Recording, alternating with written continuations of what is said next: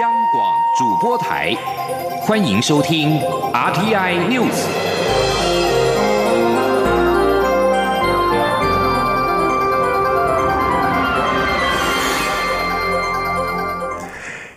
各位好，欢迎收听这节央广主播台提供给您的 RTI News， 我是陈子华。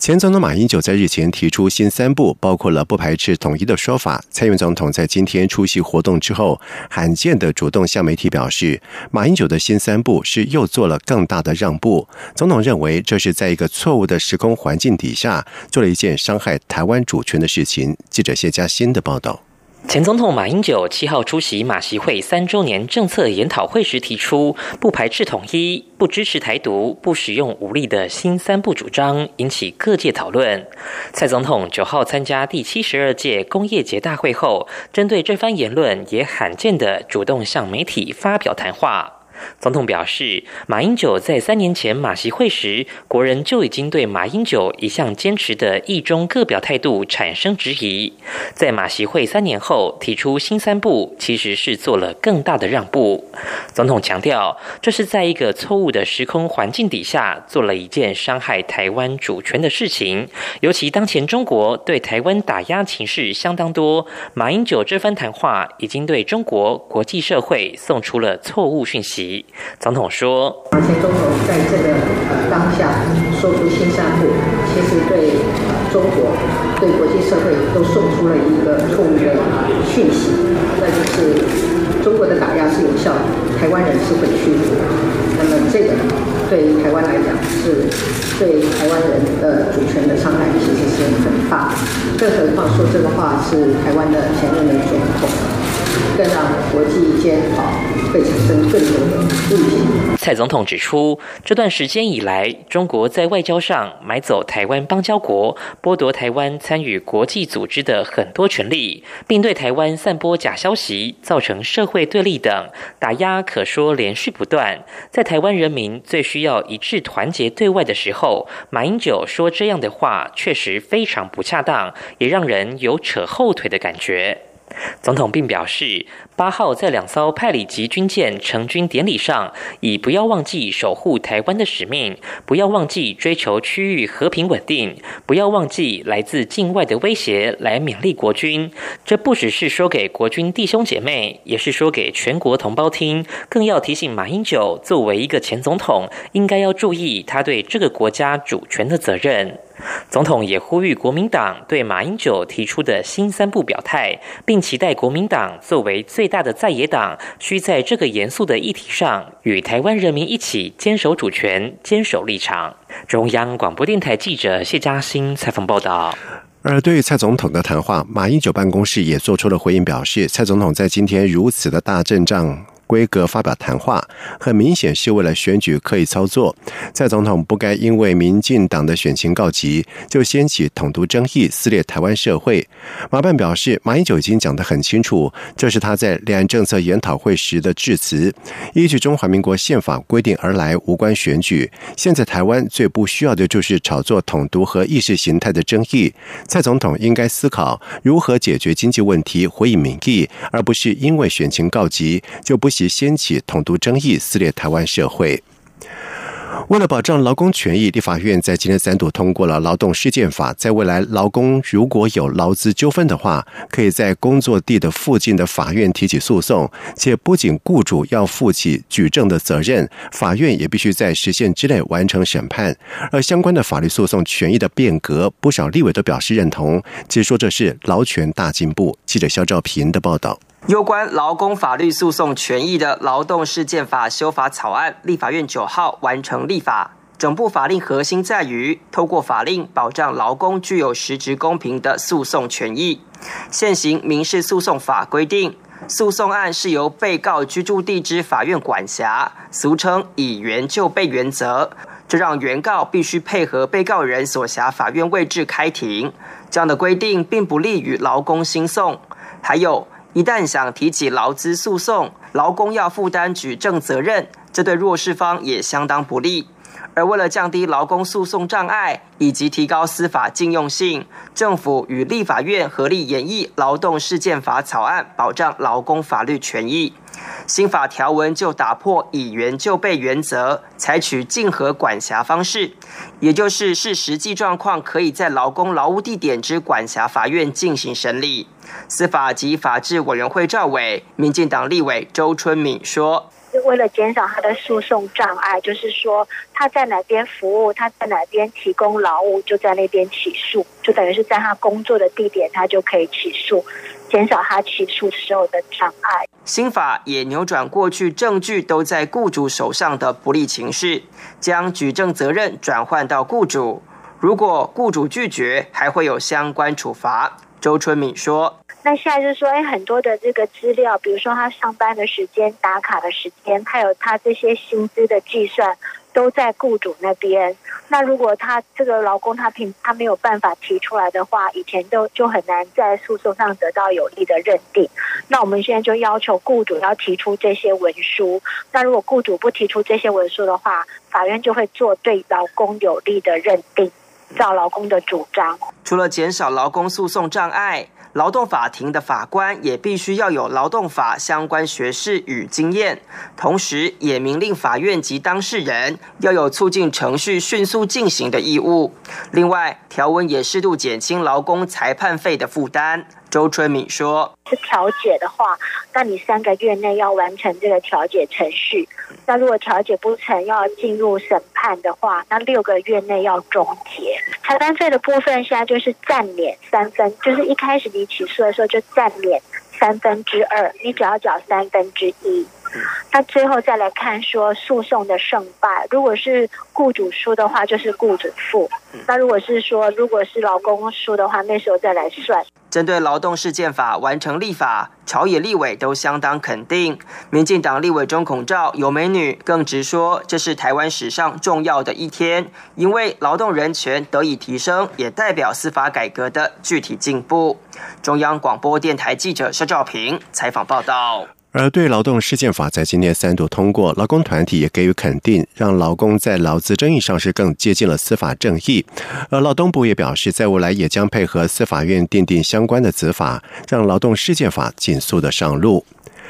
致力促进全球人权发展的奥斯陆自由论坛将首度的在台湾举办，在今天特别举行了记者会，向外界介绍论坛的演讲者。人权基金会策略长格拉德斯坦表示，台湾是长期致力实现民主的国家，且为了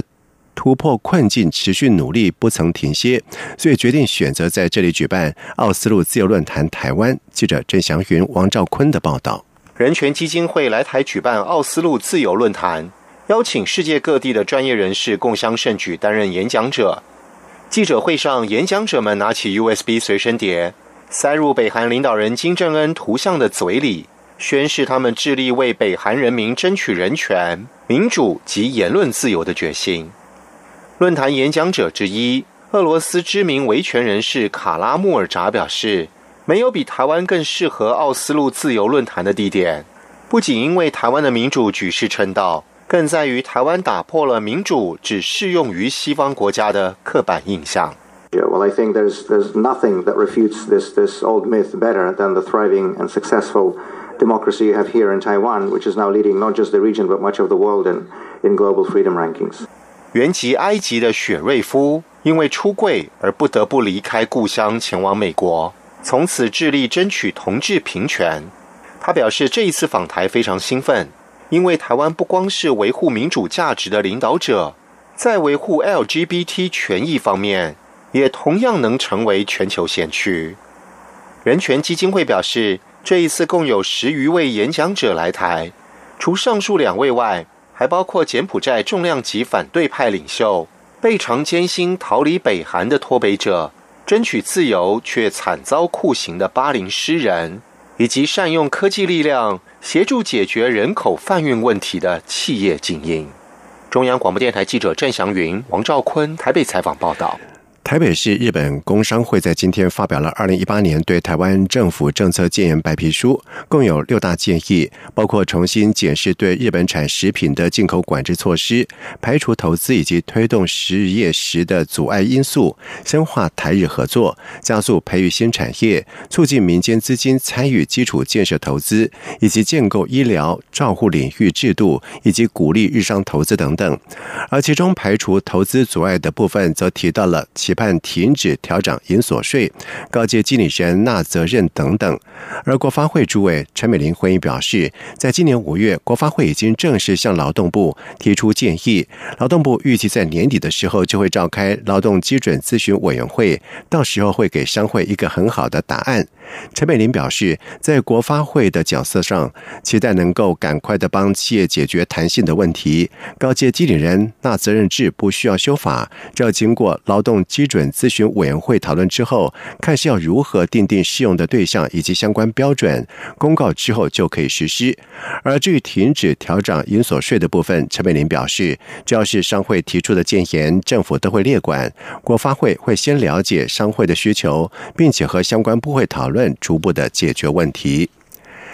世界厨师协会亚洲区教育总监安德烈·穆勒专程来台，在今天在教育部颁给环球科技大学世界厨师协会的优质厨艺教育机构证书，而这是全台湾第一所获得这项认证的大学，包括了前几届跟将来毕业于环球科大餐饮厨艺系的学生，都能够获得世厨第3级的厨师证书。记者陈国维的报道。世界厨师协会是由全球专业厨师所组成的非营利事业组织，每年举办各项厨艺竞赛、研习以及人道救援服务。目前有108个会员国，台湾在2012年由台湾厨艺美食协会代表我国正式加入世界厨艺协会。环球科技大学在2016年获得世界厨师协会认可为国际刀工竞赛唯一主办学校，今年更进一步获得世厨认证为优质厨艺教育机构。环球科技大学校长陈义兴表示，这象征台湾技职教育耕耘的重要成果。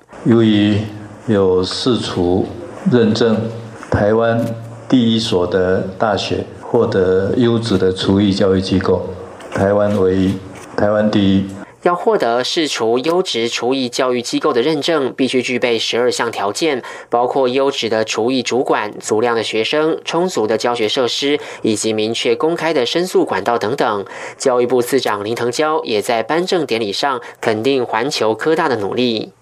能够获得到这12项的获得到世厨的这样子的一个指标的一个认证，是一件非常不容易的一个事情啊。这项认证在通过后可以追溯到学校申请认证的年度，因此从前年起毕业的餐饮厨艺系学生都能获颁世厨第3级厨师证书，相当于丙级以上的证照，有助于学生毕业后到各国餐饮机构求职。中央广播电台记者陈国伟台北采访报道。在外电消息方面，第2轮美中外交与安全对话在9号将在华府举行。美国驻中国大使布兰斯塔德表示，预料将就人权跟南海等议题开诚布公地交换意见。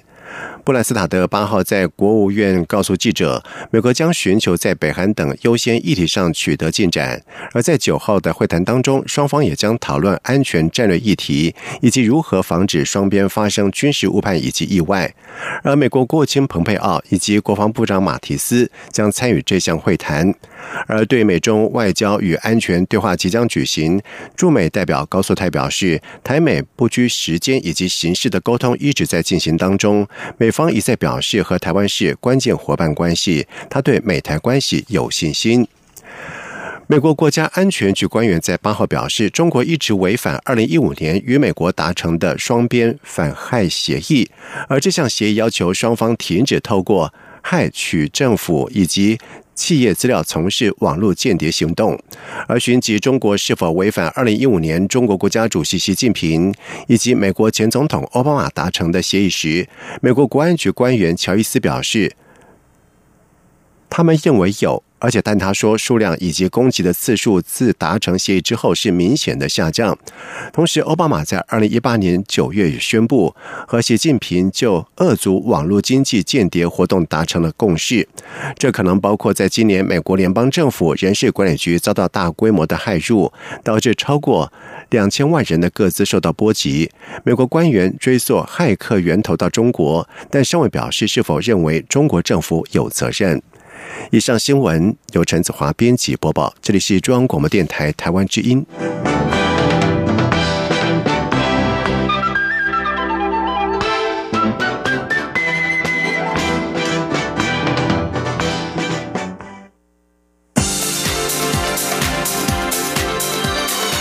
这里是中央广播电台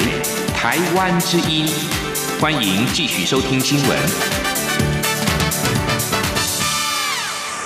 现在时间是晚上的7点15分，欢迎继续收听新闻。九合一选举是逐渐的逼近，根据选罢法的规定，六都首长选举竞选活动从今天正式的启动。而在高雄市长方面的选情相当紧绷，民进党候选陈其迈跟国民党候选韩国瑜不只是空战激烈，地面战也是捉对厮杀。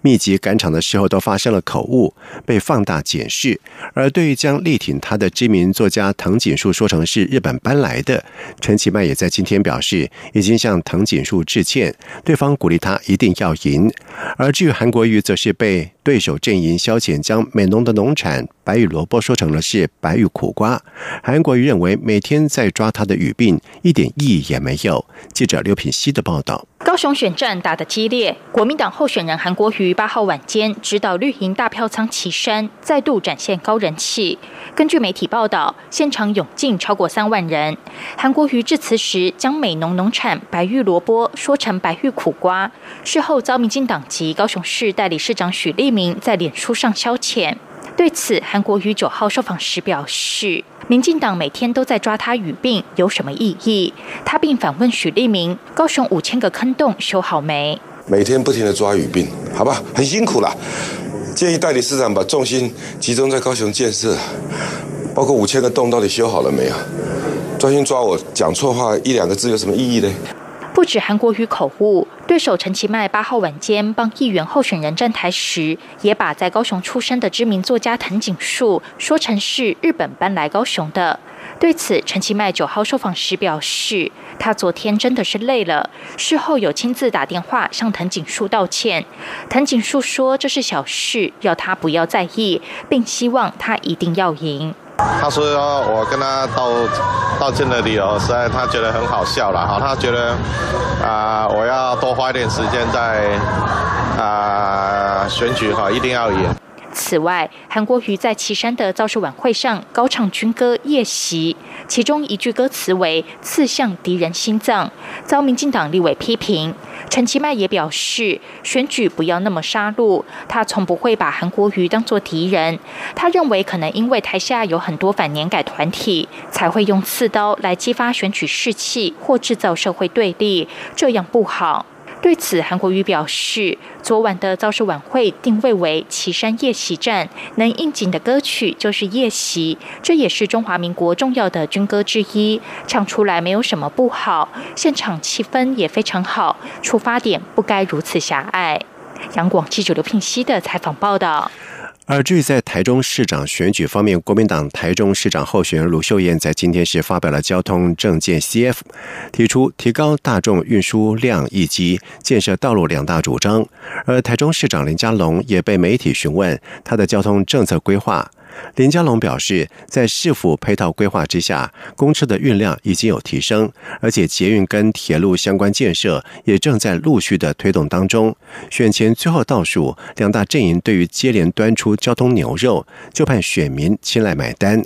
另外，根据三立新闻最新的民调指出，林佳龙的民调是大幅领先对手卢秀燕。而卢秀燕竞选总部发言人吴黄生表示，民调会有机构效应，社会会有公平。而对于这份民调结果，林佳龙态度也很低调，一边强调会参考，一边则是担心支持者因为太放心选情而不愿出门投票。林佳龙竞选总部发言人林尚贤表示，他们会透过政绩诉求台中的改变以及进步，强调政绩是最好的文宣。而卢秀燕竞选团队则是表示，他们会持续诉求经济跟健康等议题，来争取翻转台中的机会。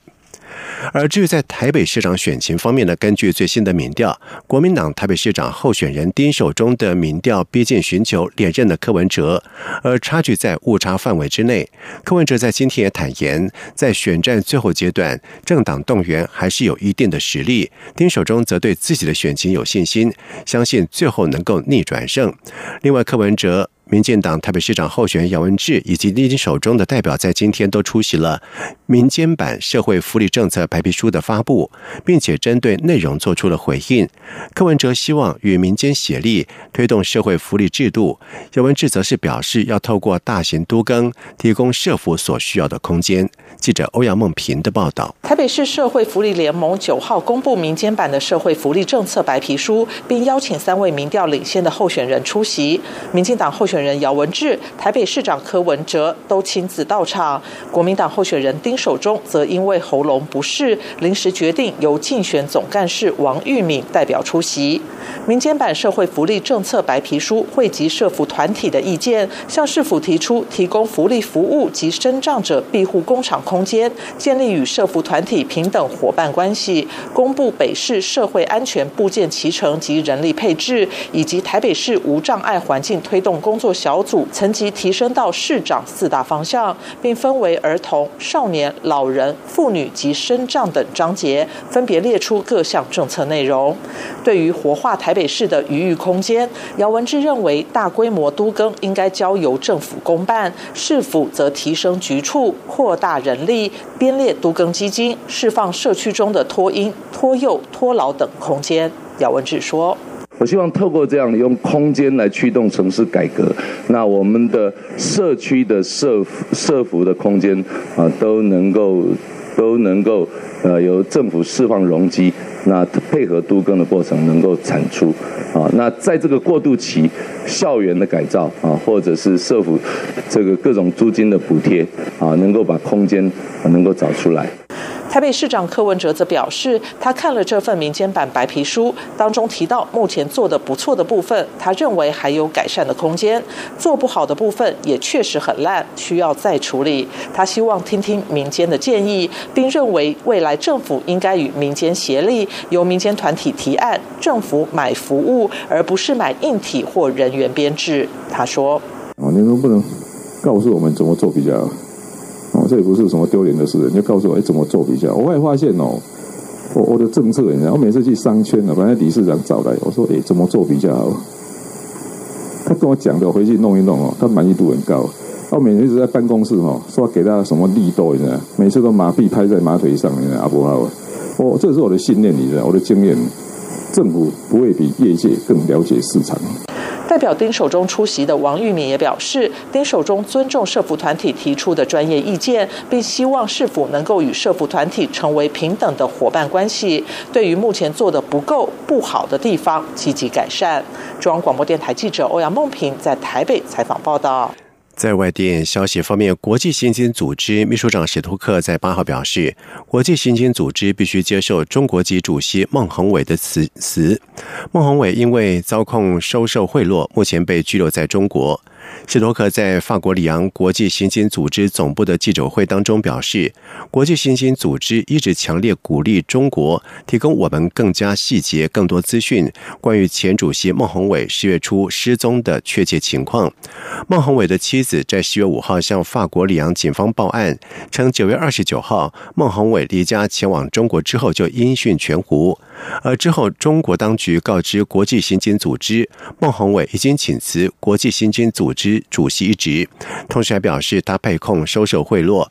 而史托克则是表示，他当时没有进一步的细节，只能说那些贿赂指控跟孟宏伟在国际刑警组织的工作无关。他谈到孟宏伟请辞一事的时候表示，我没有理由去怀疑任何事情是强迫或者是错误的。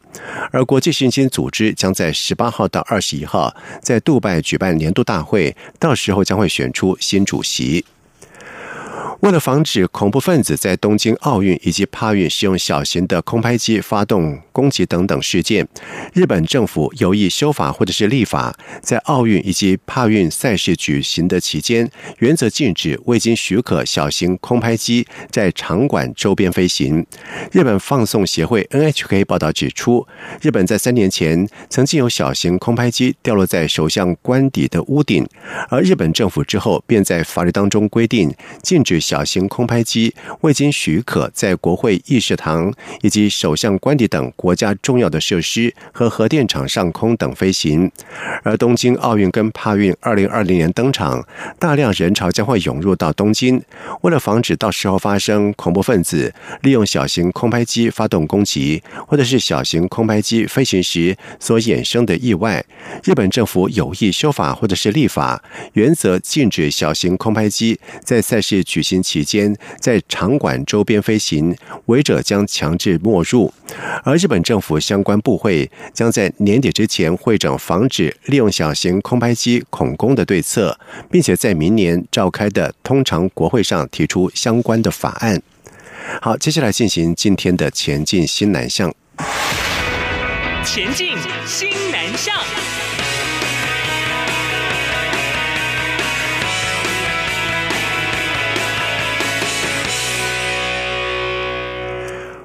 国立台湾科技大学学生组成的行动工程师团队，并和印尼学生合作，前进到泗水偏乡，为水资源匮乏的社区新建灌溉系统、饮用水以及废水处理系统，同时也为小学修建厕所，改善了校园的卫生。有学生还在这趟行程当中遇到了森林火灾，瞬间变身了打火英雄，是难忘不已。记者陈国维的报道。印尼许多地方存在水资源匮乏、废水污染、公共卫生等问题。19名来自台湾科技大学各系所的学生组成行动工程师团队，和印尼泗水理工学院、维蒂亚曼达拉天主教大学的学生合作，前往泗水偏乡进行21天的志工服务。部分学生到当地2所偏乡小学修建厕所。台科大电机系学生杨宗颖表示，那边有的厕所竟然没装马桶和水管，所以小孩子宁愿在海边大小便，也不想去厕所。于是大家合力装设马桶和管线，重铺瓷砖，并建造化粪池，净化污水，改变小朋友户外如厕的习惯。参与建造农耕灌溉系统的化工系学生吴敏珍表示，当地1年只有几天下雨，干旱很严重。为了让居民可以种植作物，团队除了设计固定式的灌溉系统，更打造1台移动式喷灌系统，由太阳能板作为动力来源自动洒水，提升农民工作的便利性。吴敏珍说，一开始是抱着去帮忙当地居民的心态，但后来反而是从当地学生和居民身上学到很多。因为就是像我们这次去建造灌溉系统，很多实作的操作都是当地学生还有就是当地的居民教我们的。吴敏珍也提到，在灌溉系统建好后，和小朋友在附近进行科学游戏，没想到一旁竟然发生森林火灾，当时有吓到，但看到居民开始去拿水管喷水救火，他也跟着去灭火，结果现场约15个人花了半小时，终于将火势扑灭。就我没想到我一生中还可以就经历过这样的事，其实还蛮恐怖的，因为如果那森林大火，如果它没办法自己熄灭的话，一直烧的话，可能也是会造成蛮严重的灾害。吴敏珍说，这是他第一次到国外从事志工服务，有了这次经验，他将会更关注各项志工服务讯息，希望能持续尽一份心力。中央广播电台记者陈国伟台北采访报道。在经济部工业局的支持之下，台日软体产业交流合作多年，中华民国资讯软体协会率领台湾软体业者在日本进行了交流，在8号在东京举行了台日软体企业合作签约仪式，更有台日企业以及亚太各国资讯业代表将近有100人出席。有业者表示，这是响应政府新南向政策，谋求商机。在经济部工业局主任秘书陈佩丽、世界资讯科技暨服务业联盟主席及中华民国资讯软体协会理事长邱月香的见证之下，共有4组台日软体企业签署了合作备忘录。Merceflag 主管武警熊二郎受访时表示，预期台湾是一个成长的市场，而 MUSFREG 在5年前在新加坡设据点，在马来西亚、泰国都合作伙伴，但这次跟台湾结盟是首度对海外进行战略性的攻略。而动漫学院动画系的主任小潘光春在受访时则是表示，他到过台湾3次，对于台湾学生学习动漫的强烈热情以及欲望颇有好感，希望台湾学生能够到日本学习动漫有所成长。同时，邱慧香也致力于促进台湾资讯软体产业和世界各国的合作。他表示，至今已经走访80多国，和当地政经高层会晤，在日本已经有数十个成功的合作案例。以上新闻由陈子华编辑播报，这里是中央广播电台台湾之音。